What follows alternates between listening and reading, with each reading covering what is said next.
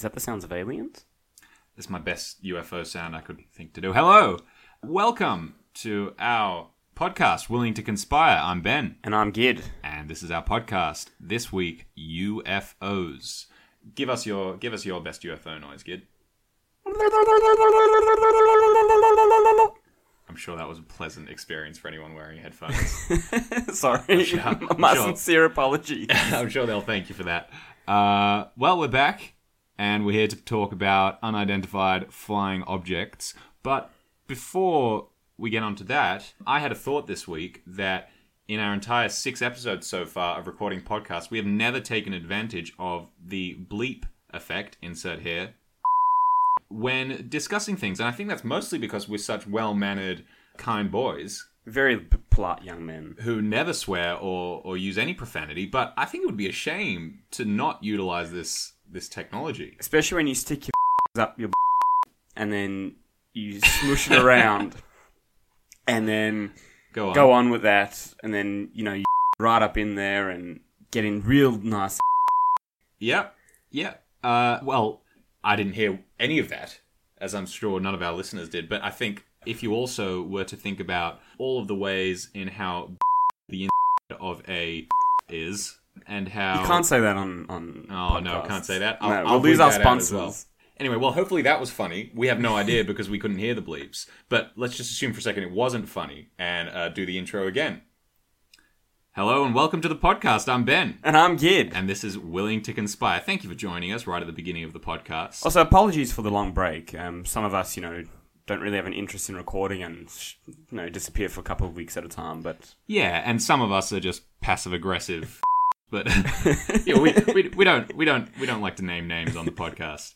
Uh, this week, we are talking about U F Os, unidentified flying objects, and if they have...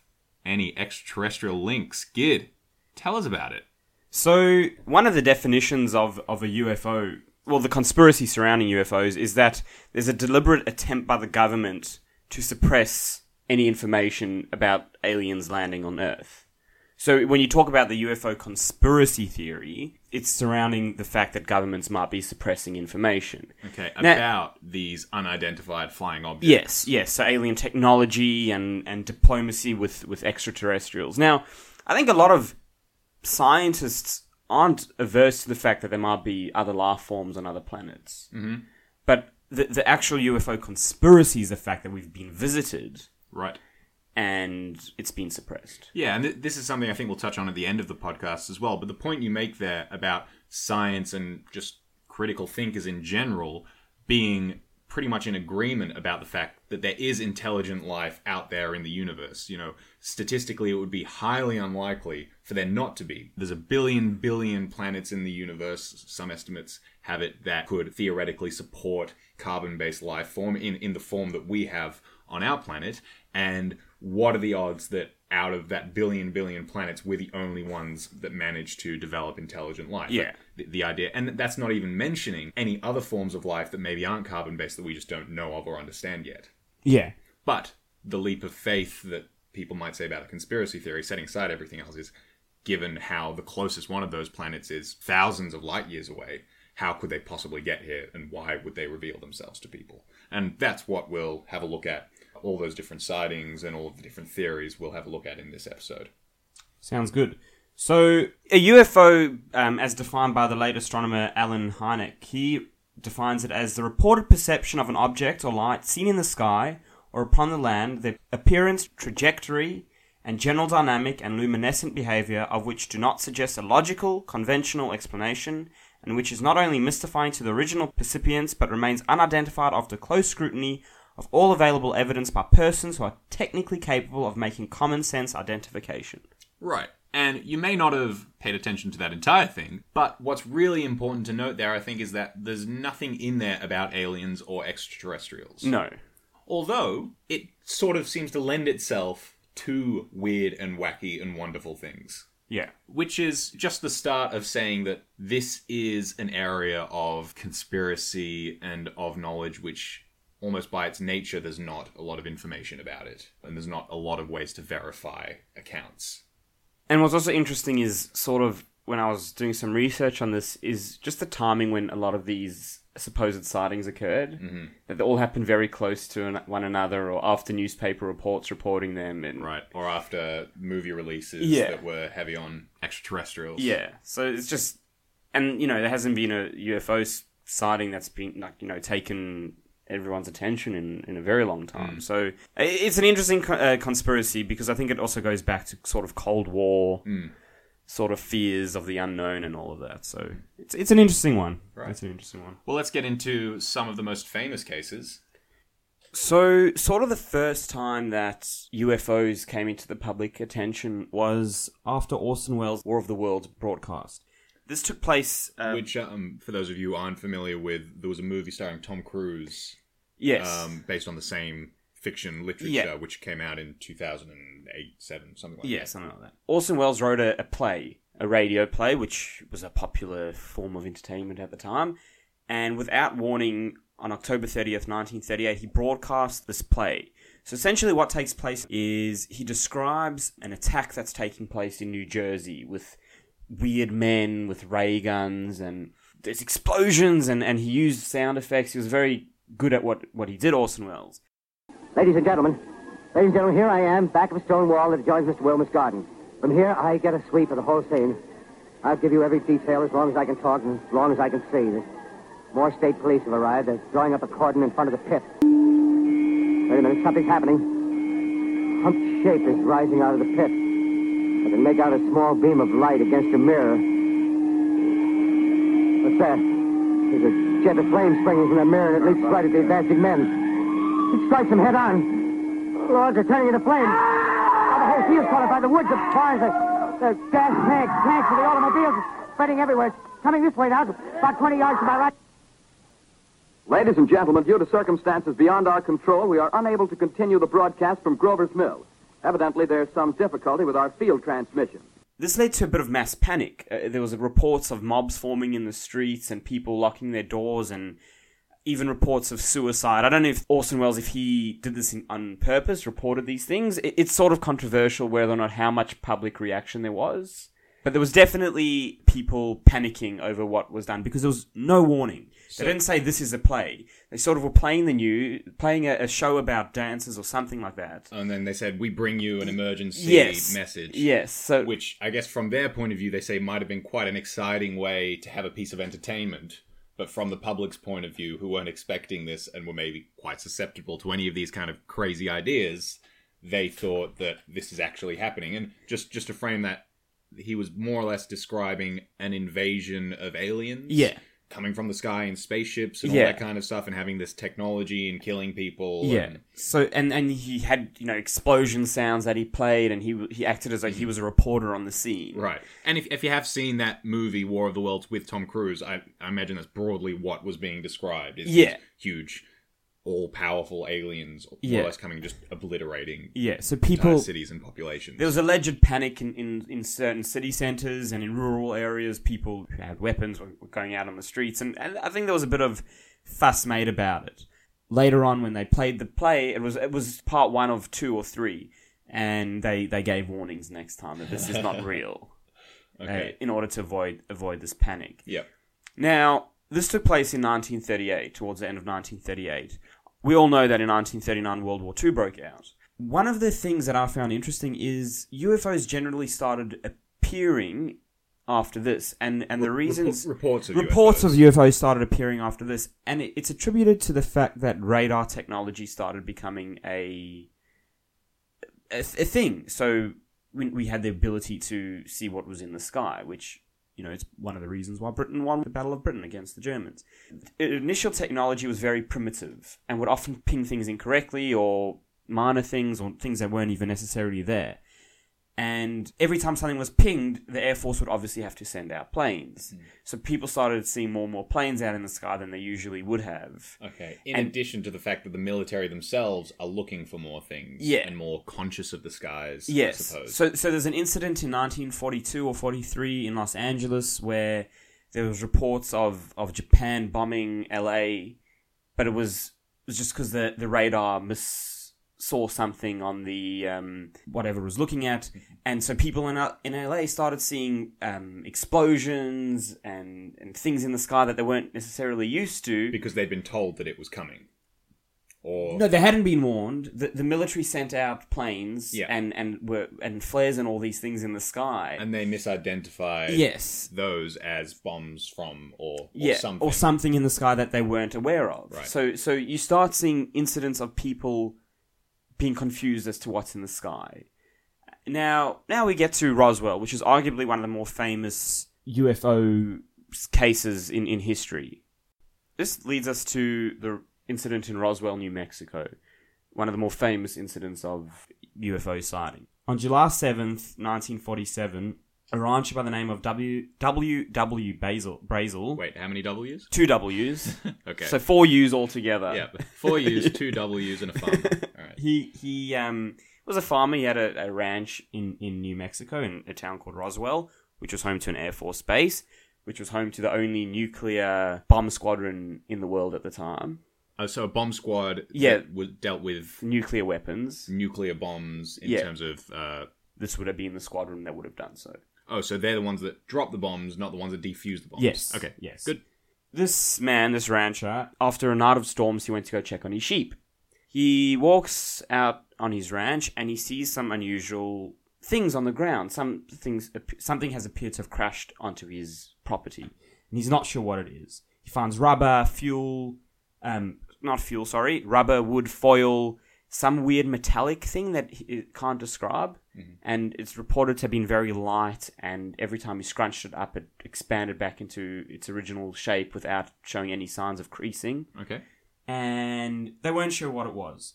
So he called the sheriff of the town, and the sheriff came and saw it and, and picked some of it up. And the sheriff, knowing that the Air Force Base was nearby, called in the Air Force Base. The Air Force sent in a... gentleman by the name of Major Jesse Marcel, who was an intelligence officer. And he wrote a press release saying that they had found a flying disc on the ground. That was the original report. Mm-hmm. So I, I've got the original newspaper report, and, and I'm going to read just, that out uh, to you. Ruffle those papers around so people know you're not lying. Excellent. This was on the Roswell Daily Record, the paper in the town, on July eighth, nineteen forty-seven. And it is the Roswell Army Airfield captures flying saucer on ranch in Roswell region. No details of flying disc are revealed. And then the report starts. The intelligence office of the five oh ninth Bombardment Group, which is the nuclear group, mm-hmm. at Roswell Army Airfield, announced at noon today that the field has come into possession of a flying saucer. According to information released by the department over authority of Major J A Marcel, intelligence officer, the disc was recovered on a ranch in the Roswell vicinity after unidentified rancher had notified Sheriff Jeff Wilcox here that he had found the instrument on his premises. Major Marcel and a detail from his department went to the ranch and recovered the disc. So, and then it just carries on like this. So this disc was originally reported. And is this, as far as you know, the first time people talk about flying discs? Yes, is I that... think this is the first time that disc is, is mentioned okay. as the shape of a U F O. Because classically, we all know that the U F O conspiracy, extraterrestrial thing in the sky is sort of a disc with a, kind of, I guess, a sphere in the middle, sort of two more bulbous portions on the top and bottom. And I would imagine that that maybe goes back as far as sort of U F Os and aliens does, but you're saying that Roswell was kind of the start of that. Yes. Okay. Because this disc was mentioned. Now, the next day, more army cars are appeared to have gone onto the base, and a lot of strange activity starts taking place. They send out another release, and another man came out, who was, his name is General Roger Ramey. He rescinded the first press release and said there was no disc at all, but rather it was a weather balloon. Classic government line. Classic government. I mean, you'd think they'd, they'd get, you know, they'd be a bit smarter about it yeah. at this point. And it was under a special secret at the time project called Project Mogul, and they were testing new sorts of materials. Okay. So, so, so this person, so the farmer really did see yeah. some sort of kind of new, technologically different material. Yeah, something that he was un, unfamiliar with. It would bend and go back into shape, and no one was quite sure what this was. And this was at a time where America was spending a lot of money on, on research and science and things like that. So who knows what materials could have been used by the military at the time. Some other reports at the time mention that a young girl whose dad was a um, fireman, she remembers playing with the substance and them hitting the substance with a sledgehammer and it not breaking and her scrumpling it up. And okay. These reports are taken along after the fact, though. So mm-hmm. After this has already appeared in the news. Y- yes. Yep. Yeah. There's also reports of seeing ambulances coming in and picking up two extremely large men-looking things. Uh, this young girl reports saying one looked completely mangled and the other one looking a bit broken. Mm-hmm. And no one was quite sure sure what happened. So that's basically what happened in Roswell.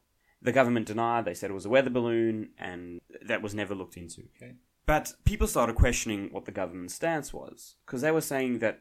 On on E Ts and U F Os? Yes, because why would this major in the army, who's had years and years of experience, make up a flying disc shape?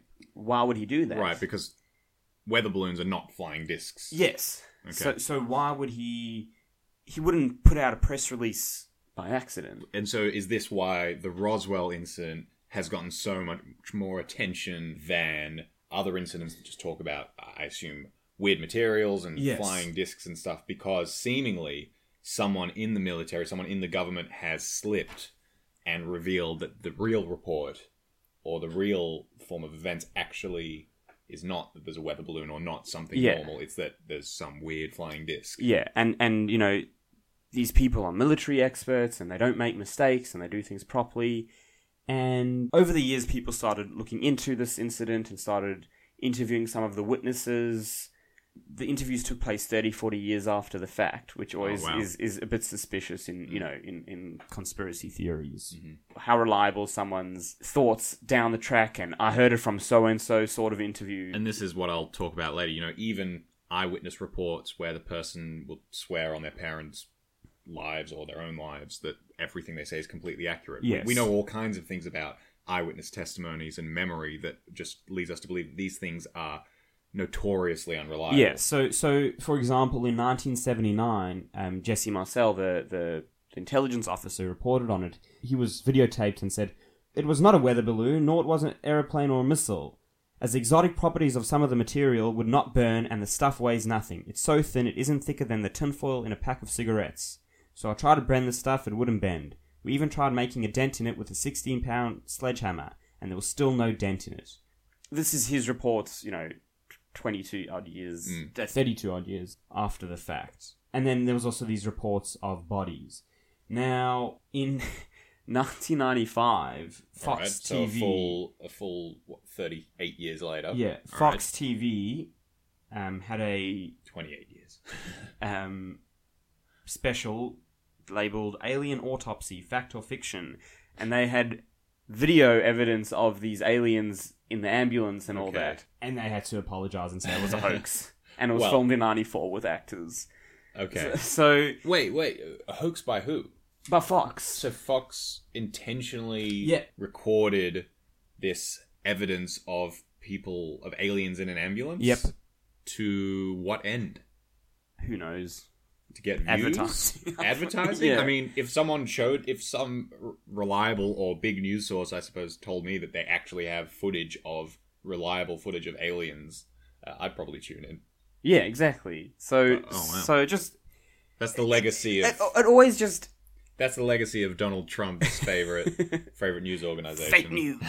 So, it's just, you know, sort of takes away some of the credibility from these... reports mm. when you have fake evidence presented and, and evidence sort of picked up after the fact. Mm. And and it's still... Roswell is claimed by the people that believe in the in U F O conspiracy, as in the government's trying to hide it, as sort of the shining light in, in the evidence that they have. Because mm. they, there was... As that often happens with any report, that facts can change mm. based on new information. And they say, oh, well, you know, they wouldn't make a mistake because they're just army guys. And, and they're so they, experienced. Yes, and... Why would they report a disc shape? You know, what's... Disc, now, all of a sudden, there's no disc shape. Mm. So, on one hand, I think these people are not trying to mislead anyone, the conspiracy... Other than the, the other than the Fox guys. Other than the Fox guys. I think there's a genuine belief, and, and many people over the years, including physicists have come out in support of saying, you know, what was the substance, what was there, and, and all of that. They genuinely believe in that the government is trying to cover up some sort of report. In about ninety-eight, the U S military gave a full report of what actually the weather balloon was, and they were testing a new material called... Thermite. Not thermite. um, it's used today in, like, space travel and stuff.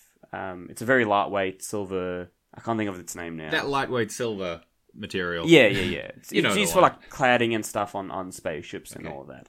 So so this Project Mogul came out. It was just they were testing things, not necessarily weather balloons. Weather balloons are often given as an excuse when something crashes. And the bodies were test dummies that were, they were testing what would happen if they were put at a certain height and fell from a certain height. And right. So so there were bodies, but they were just crash ah, test dummies. Okay, which lends itself even more to either saying, oh, how convenient you've yeah. decided there were crash test dummies, or something that someone could actually genuinely, especially at that time, confuse for something truly strange and truly alien. Yeah. Uh, and that right. was, yeah, it was these brand new materials, you know, mm. NASA was just sort of formulating mm. and, and all of that. So people had no idea what scientists were capable of, of producing at the time. Right. Roswell is easily the best-known, most referred-to U F O sighting. There are many others and loads that you can go onto YouTube and watch. Uh, one that really stood out to me was there's this case in um in two thousand fifteen in Southern California of this kind of blue sort of spreading out jet of light flying over for some time uh, through the sky at night, which looked completely bizarre to me. And just from my point of view... At the time of seeing it, I couldn't really think of anything that just came to mind that would really look anything like that, which uh, the next day was explained by the U S Navy to have been a missile test that they were conducting um, over the ocean to the side the government of could say California. That a government but of body course would they would be say selling, that. Sending missiles in the sky. But some of the questions that people asked in response to this was, especially given... how many people were panicked and freaked out by this and eventually sort of flooded emergency services with calls. Why didn't they warn people before it happened rather than saying after that they'd be doing this test that would look like that? And at least from my point of view, I have zero experience with knowledge of how missiles look, how they look at night, how different missiles should appear. It looked really weird. And I encourage you to go on to YouTube and have a look. Just Google in, I guess, South California U F O two thousand fifteen and you should find it. And, and and that also just goes back to generally, if you look when U F O sightings occurred, it happened to be in the fifties and sixties when a lot of these sorts of tests were, were being done. There was nuclear tests happening regularly in the in the desert, which would have would have had lots of unexplained lights, and the government wouldn't have told people about it because it was super secret. Hmm. Well, let's go into what the government and what uh, scientific organizations in general... Uh, like to say about what U F Os really are, or what people who see flying objects and are unable to identify them, what they are most of the time. The first sort of case of cataloguing this was Project Blue Book, a special report number fourteen, uh, which was a massive statistical study by the Battelle Memorial Institute, uh, which they did for the U S Air Force, covering three thousand two hundred cases between the years nineteen fifty-two and fifty-four. At the time, they decided that twenty-two percent of reports were true unidentified flying objects. And that doesn't mean that they're extraterrestrials, but it just means that based on reports, they, they couldn't think of any better explanation or any normal explanation for what it might have been.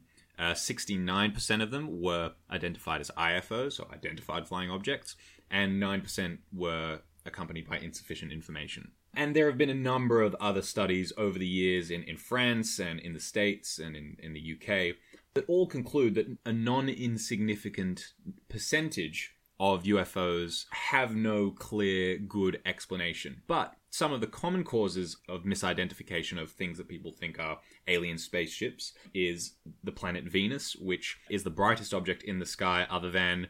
Can you think of what three things might be brighter? Sun. One. Yep. Moon. Yep. Your eyes, they shine so bright. Oh, good. I'm almost tempted to give it to you.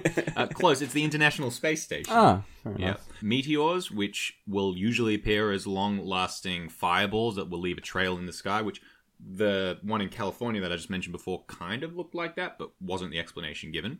Weather balloons, of course. Normal aircraft, satellites, any other man-made objects. And there's a particularly... weird looking cloud called a lenticular cloud, which Google it, can really look like flying discs. The classic image of that U F O. And then moving on from actual things to more misperceptions. So people have, either for their own reasons or for some sort of environmental effects, their perception has been altered. Air turbulence can distort light in the sky, making celestial bodies seem to move around. There's something called the autokinetic effect, which... Uh, which after you've stared at a star-like light against a black background uh, can cause small involuntary eye movements, uh, which can also make those objects appear to be moving very quickly. And there's something called Fata Morgana, which, forget what it is, is just one of the best names of anything I've ever heard. Um, but it's a type... Sounds like a Star Wars character. Yeah. Yes. Fata Morgana, you've come to the council. You, I, I, I mean, I think I've already... I, I don't have any... plans in the near future to have kids, but that's definitely in the top five names. I think you should clear that one up first with your partner. We'll see.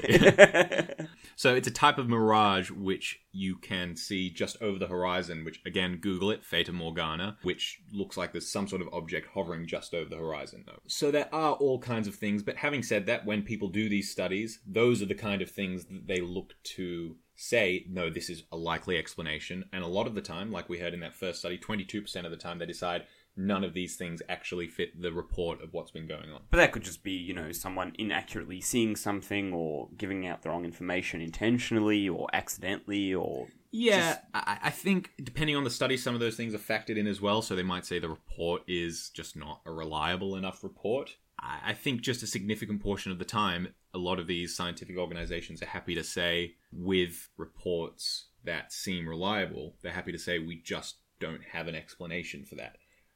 But as is a really important theme throughout scientific inquiry and throughout just the pursuit of knowledge in general is just because you don't know something, that doesn't mean something alien or something spiritual or something supernatural has to fill the gap. Yeah.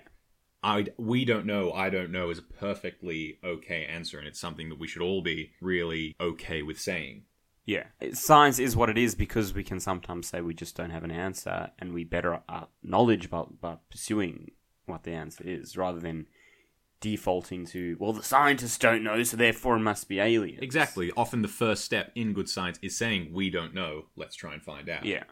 Okay, so there are a number of groups and organizations around the world that are dedicated to U F Os. The first one that I just I just kind of had a look to see if there's any that are close to home for us. We both live in Melbourne, Australia. And lo and behold, there was an organization called the Melbourne U F O Meetup Group.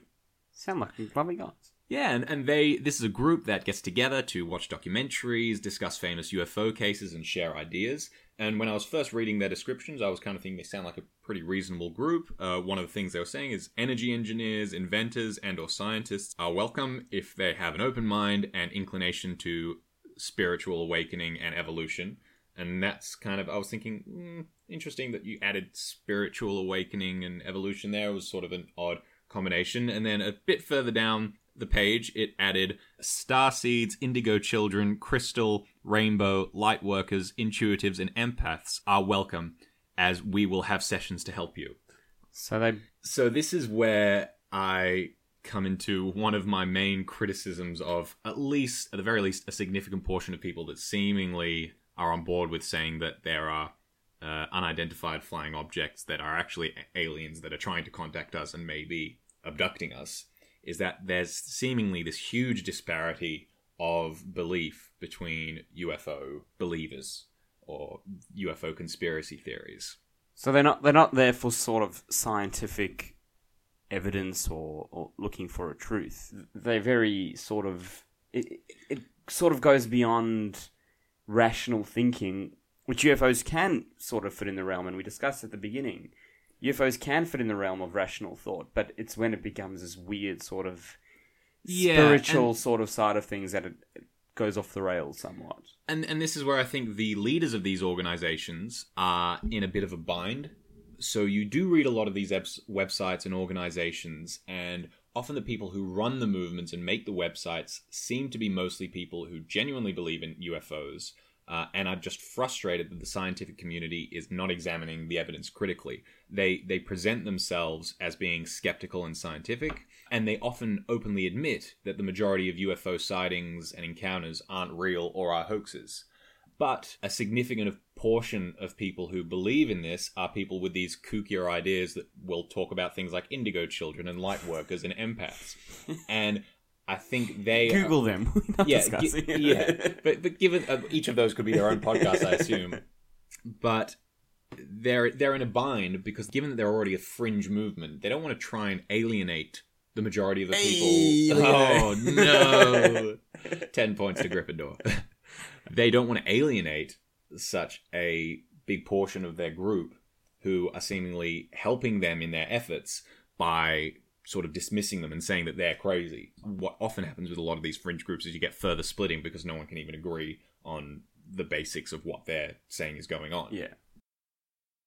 Okay, so maybe we'll talk about general criticisms or problems with the movement in general. Maybe we start with, I don't know how many videos you watched of U F O sightings, but what, what do you think of They, of they the fall into the realm of, I believe this and I'll look for everything that proves my point of view without looking at the other side, and inconsistencies in their research or...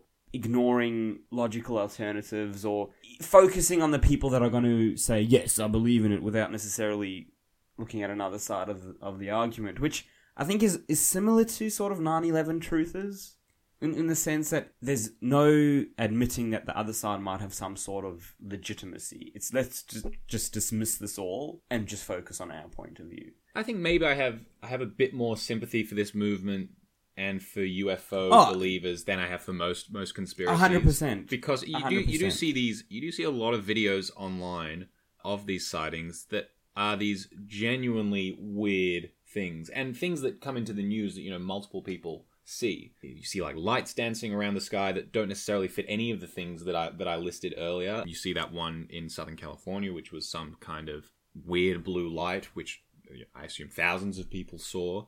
But the question is, we see all of these things that look weird, and if there are so many, so much contact with, with aliens trying to see us, well, why has there not been any conclusive evidence of something that we can just undeniably point to and say that that is some sort of alien technology? There's there's all these memes around saying, it's like, oh, you've seen a U F O? Let me grab the shittiest camera that I can possibly find and, and take a shaky video of it, because... to be honest, that's usually the best you get. Yeah, and, and um, in in, a, in an age where, seriously, everyone's got a pretty decent camera in their pocket yeah. at all times. Yeah, so so forty years ago, thirty years ago, maybe even twenty years ago, this criti- the criticism I just made isn't really legitimate yeah. because the vast majority of people only have access to pretty primitive cameras. And that you wouldn't necessarily have on you, so you'd rush it out right. or, or, or miss it and but it, shaky footage. Yeah, but we've been ten years now, more or less, with... a significant portion of the population having smartphones and having relatively decent cameras, and we still have not gotten anything resembling clear evidence of, yeah. of a U F O.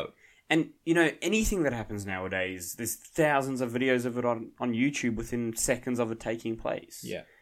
You know, the government can't suppress millions of people. You know, if one or two people had a genuine thing, then, yeah, the government could definitely, in their interest, silence those people. Mm. It wouldn't be, you know, the most ludicrous...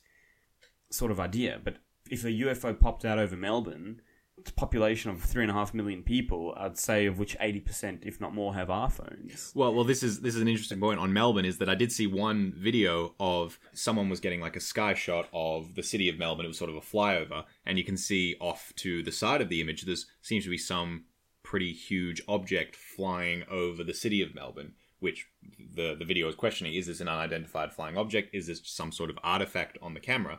The point being, though, if it was a U F O, there should have been hundreds, thousands of people on the ground corroborating that and pointing up and, to the sky and, and, and seeing not, it. If not, videoing, rec- video recording it, at least, you know, mm. coming out and telling their friends or mm. contacting the news or... So shifting away from video evidence, I said earlier we talk about eyewitness reports, which are notoriously unreliable. And I think most people have an instinct of this, but I don't think people necessarily have such a good idea of how unreliable... eyewitness reports can be. I read one article called Why Science Tells Us Not to Rely on Eyewitness Accounts. This was in Scientific American. Uh, and they talked about something called the Innocence Project, which you may have heard of. It's an organization in the States that uses D N A testing to exonerate those who have been wrongfully convicted of crimes. And of the two hundred thirty-nine convictions that they have overturned through D N A testing, seventy-three percent of those were based on eyewitness accounts, and one wow. third of those relied on testimony of two or more mistaken witnesses. There's all kind of selection biases there, but just as an example, this, these are people that have been sentenced to life in prison. If, or, or, or, or significant portions yeah. of time in prison based on eyewitness reports, which historically we've relied upon. And it's just not that reliable. And, and part of the reason for that is that the way we tend to think about memory is not the way we actually remember things. Memories are more reconstructed in our brains rather than recalled. And a good analogy I read about that is that it's more akin to putting puzzle pieces together than retrieving a video recording and watching that. And we can demonstrate this in that researchers are even able to create false memories in normal individuals in, in the right situations. And when you're reconstructing memories from sort of bits and pieces of evidence in your own brains, rather than really pressing play on a recording, there's much more of an opportunity for extra biases, extra influences to get in there. Maybe the way that a lawyer asks you a question, or the news reporter asks you about what you saw in the sky, or maybe you thought you saw a U F O seven days ago, then you three days later heard someone else talking about it, and then by the time it's today and you're talking about your memory of the event, those two things have been completely fused together without you even being aware of the fact, because our memories are flawed. That's fascinating. I find that really interesting, but also sort of a confirmation bias. If you see something in the sky and you're prone to believing in aliens or U F Os, your first thought is not, oh, that might be a plane, or oh, that might be a satellite, or oh, that might just be thousand other things that are more reasonable. Exactly. And this brings me to one of the most astounding cases of people testifying that something happened that they saw with their own eyes that clearly didn't happen. I don't know if you've heard of this, something called the Miracle of the Sun, which happened on the thirteenth of October in nineteen seventeen, where there was a large crowd of people, I think maybe thousands of people, heard, yeah. uh, near the town of Fatima in Portugal, who supposedly all testified that they saw the sun fall from the sky, some combination of they saw it fall from the sky, they saw it zigzag through the sky, dance amid multicolored lights, and this was a miracle that, based on the testimonies of people there, was acknowledged by the Catholic Church. I think the Pope at the time acknowledged that this was a true miracle. And this was seen by believers as the fulfillment of a promise made by Mary, Mary, Mother of Jesus, that she said she would show people miracles. And this comes to the point you were saying before, that if people are ready to see that, uh, if they have been prepared to see those kind of things, disposed to it, they're much more likely to see them, yeah. regardless of whether they actually happen. But we can all agree that the sun didn't fall from the sky, or it didn't dance through the sky. If it had, I think a few billion other people might have noticed. And we also know that the sun just doesn't do things like that. Consistently has it. I don't think it's about a star. um, one one last thing that I wanted to talk on just in my assessment, and one of the reasons I do have a bit more, like I said, sympathy for this theory, is that I know we talked about earlier that scientists are pretty much in agreement that there is definitely uh, intelligent life out there somewhere. But there are even serious scientists who say that we actually can't rule out the idea that some of these U F Os are actually extraterrestrial life coming to visit us. Uh, one case in particular is Doctor Michio Kaku, you might have heard of, but he's a very well-regarded physicist. He's holder of the Henry Semat Chair and Professorship in Physics. And he says that it is theoretically possible to travel the necessary distances required of U F Os using wormholes. Wormholes is something that's theoretical. I don't think we have any evidence of those so far. But if there are alien life forms that are billions of years more sophisticated than us, which I think we assume there are these life forms, it's very possible that they might have created wormhole-capable craft. And he says you simply cannot dismiss the possibility that some of these sightings are some object created by an advanced civilization. Yeah, I'm not one to deny the existence of aliens, so I don't disagree with any of that stuff, and I don't have the, the scientific background to disagree. And I do sort of feel that there might be aliens out there, but it just goes back to sort of the people surrounding the conspiracy don't necessarily go about it in a way that gives themselves some sort of legitimacy and, you know, any sort of reason to for us to believe what they're saying. Yeah, and the group as a whole is, I think ninety-five to ninety-eight percent of it is pure noise and garbage. Yeah. You talk about a lot of these cases, people talking about themselves, the number of stories of people being abducted and probed and all that kind of stuff is ovaries and sperm removed from their bodies, and, and these the same stories. It hap- whenever you read a story of an yeah. abduction, it's the same story. And this is a big part of the U F O movement. But unlike maybe some of the other theories where the base assumption of either uh, extreme menace on the part of governments or of huge conspiracy theories, you don't necessarily have to take that jump with this one, because the base question of have U F Os visited us, is it possible, is, you know, one that we can't just dismiss. No. Um, but, you know, going back to the definition of the conspiracy of the government covering up alien technology plus the fact that aliens have visited us, that I don't necessarily hold by. I don't hold by the fact that the government could hide something like that from us. Right, and I have the same the same criticisms of the government cover-up part of this that I've had for pretty much every other conspiracy we've covered so far, being that, you know, the number of people have to be involved, uh, the motivation to cover it up. It all just often implies a lot more competency on the part of the government and the military uh, than I think they truly have. Yeah. Cool. Any more notes on U F Os? No, I don't believe in the conspiracy theory. I probably believe in aliens to some extent. I suppose it's a bit more of a tricky sort of line with this one. But the actual conspiracy as U F Os existing and being covered up by the government, I'd say not, in my opinion. Aliens existing, probably, in my opinion. All right. I think that's a good place to tie that bit up, uh, to infinity and beyond. Look, up in the sky, it's a bird. It's a plane. It's a bird. It's a plane. It's a bird. It's a plane. It's a nerd. It's a plane. Kid. Yes. Let me take you back to the eighties and nineties, and we're going to play a bit of a game. I'm going to play you a bit of a mishmash of a bunch of sounds. I think there's five different things there, and I want you to try and tell me where as many of those sounds are from as possible. I'll try my best. Okay.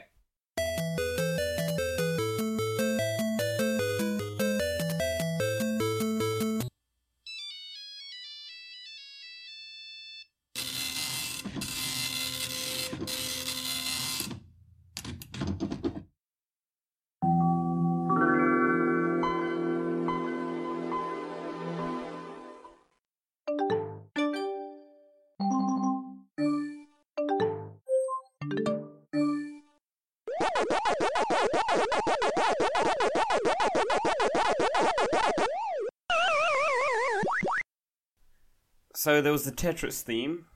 Correct. No Mario. Mario. Uh, wait, wait, no, no, no Mario. Nope, nope, wrong. Mario dying? Wasn't that at the end there? Mm-mm. Someone that, else dying. That was, lost. That one, I'll tell you, that one was Pac-Man. Pac-Man, yeah. Pac-Man. That's close, um, but no cigar. I'm irritated by the fact that I didn't get that. A fax machine? Mm, one of those dot printers. Dot printers. Yeah, dot yeah. printers. Phone. Uh, I'll, I'll give that to you. Mm. Get half of it. Was it a Windows t- booting up? Yep. Which which operating system? ninety-eight? Close. ninety-five. Five, five. ninety-five. Um, email, a uh, Nokia ringtone. Nokia classic ringtone. Nokia ringtone. Correct. I remember when I was young, standing in the queue at the A T M with my mother. There must have been eight people in the queue or something. And someone's phone ringing and every single person in the queue taking, out taking phone. the phone. Classic. So it's, it's such a clear memory yeah. in my head. Um, One more.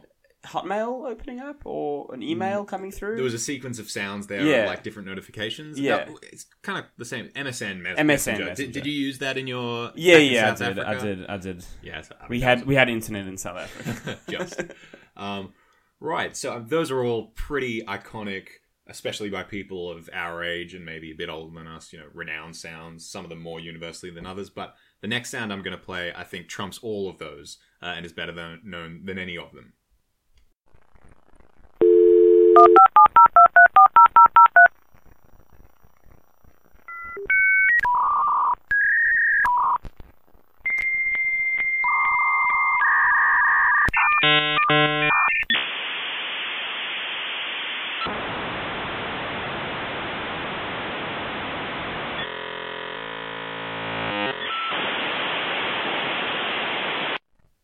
That was a sound of a modem. yeah. of a dial-up modem, which you would need to shout out to the whole house saying, "I'm going to use the internet. No one answer the phone. No one go on the phone." And and you can't and you can't you couldn't be on the internet while someone no. could also make a phone call. You had to choose, didn't you?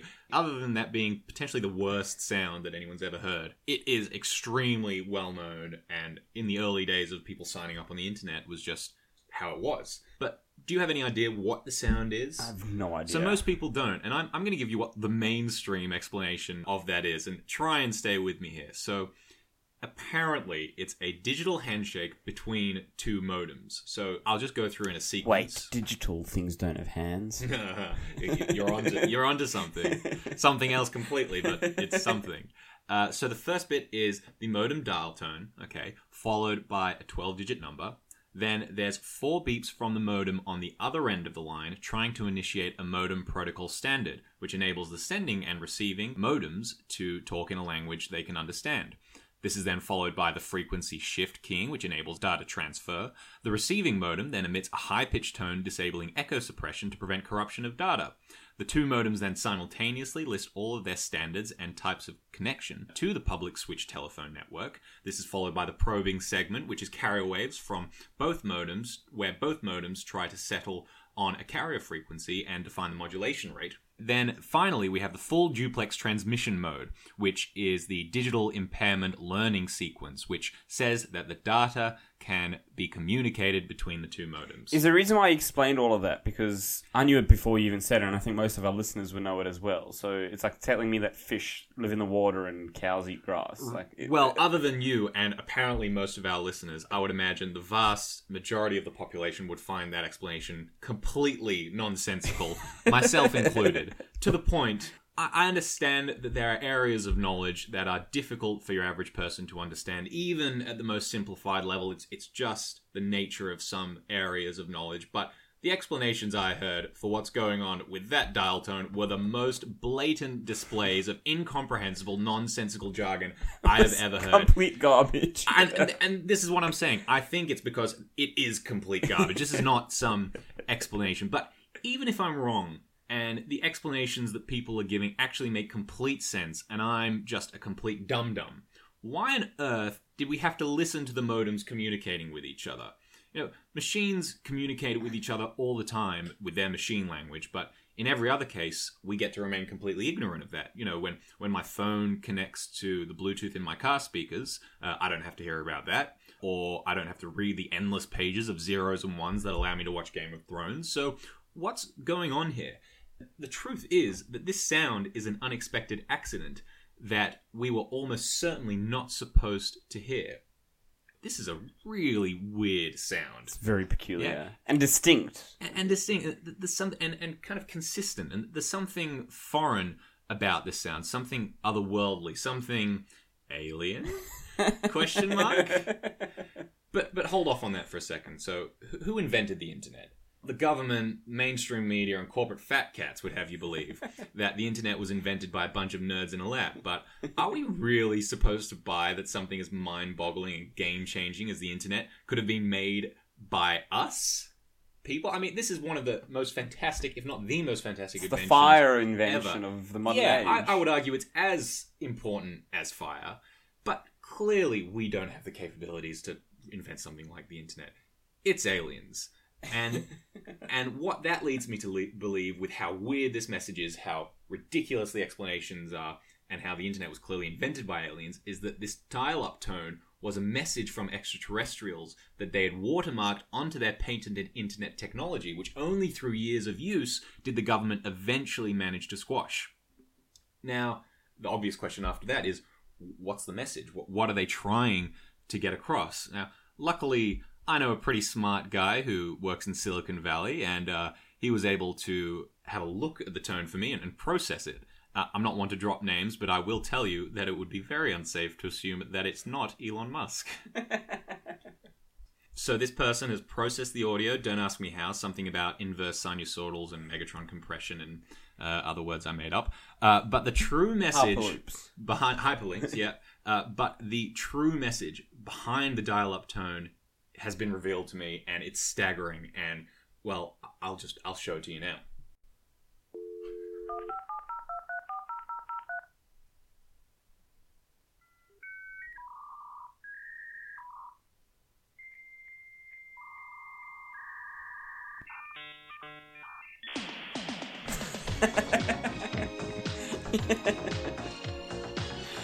Well, there you have it, uh, folks. What and a way to end that all. I think we've uh, both answered the question of, of the the origin of the internet and who invented the Rickroll, and I'm, I'm pretty satisfied with that. I will not be asking any further questions. Well, I'm convinced now. It's undeniable. Well, that was fun. Um, thank you for joining us once again at Willing to Conspire. Hopefully we'll be back sooner than mm-hmm. the break we've taken this time. Yeah, you may have noticed we didn't have any sponsors this week. That's mostly on us for not organising one. There's been plenty of offers from uh, places both high and low, mostly low, none of them high, but... Um, didn't Elon, when he helped you with that, didn't he offer... No, a... well, he, he thought it would, um, and I'm not saying it was him, but he thought it would maybe make our relationship... Uh, less of a yeah, friends yeah, yeah, one yeah. and more of a business. You don't mix business and pleasure. It, it was a whole thing. But uh, if you are interested in sponsoring the podcast in the future, getting your message out or that of your small business, uh, get in contact with us. You can find us on our Facebook page, which is Willing to Conspire. You can find us in our Gmail account, which is willingtoconspire at gmail dot com.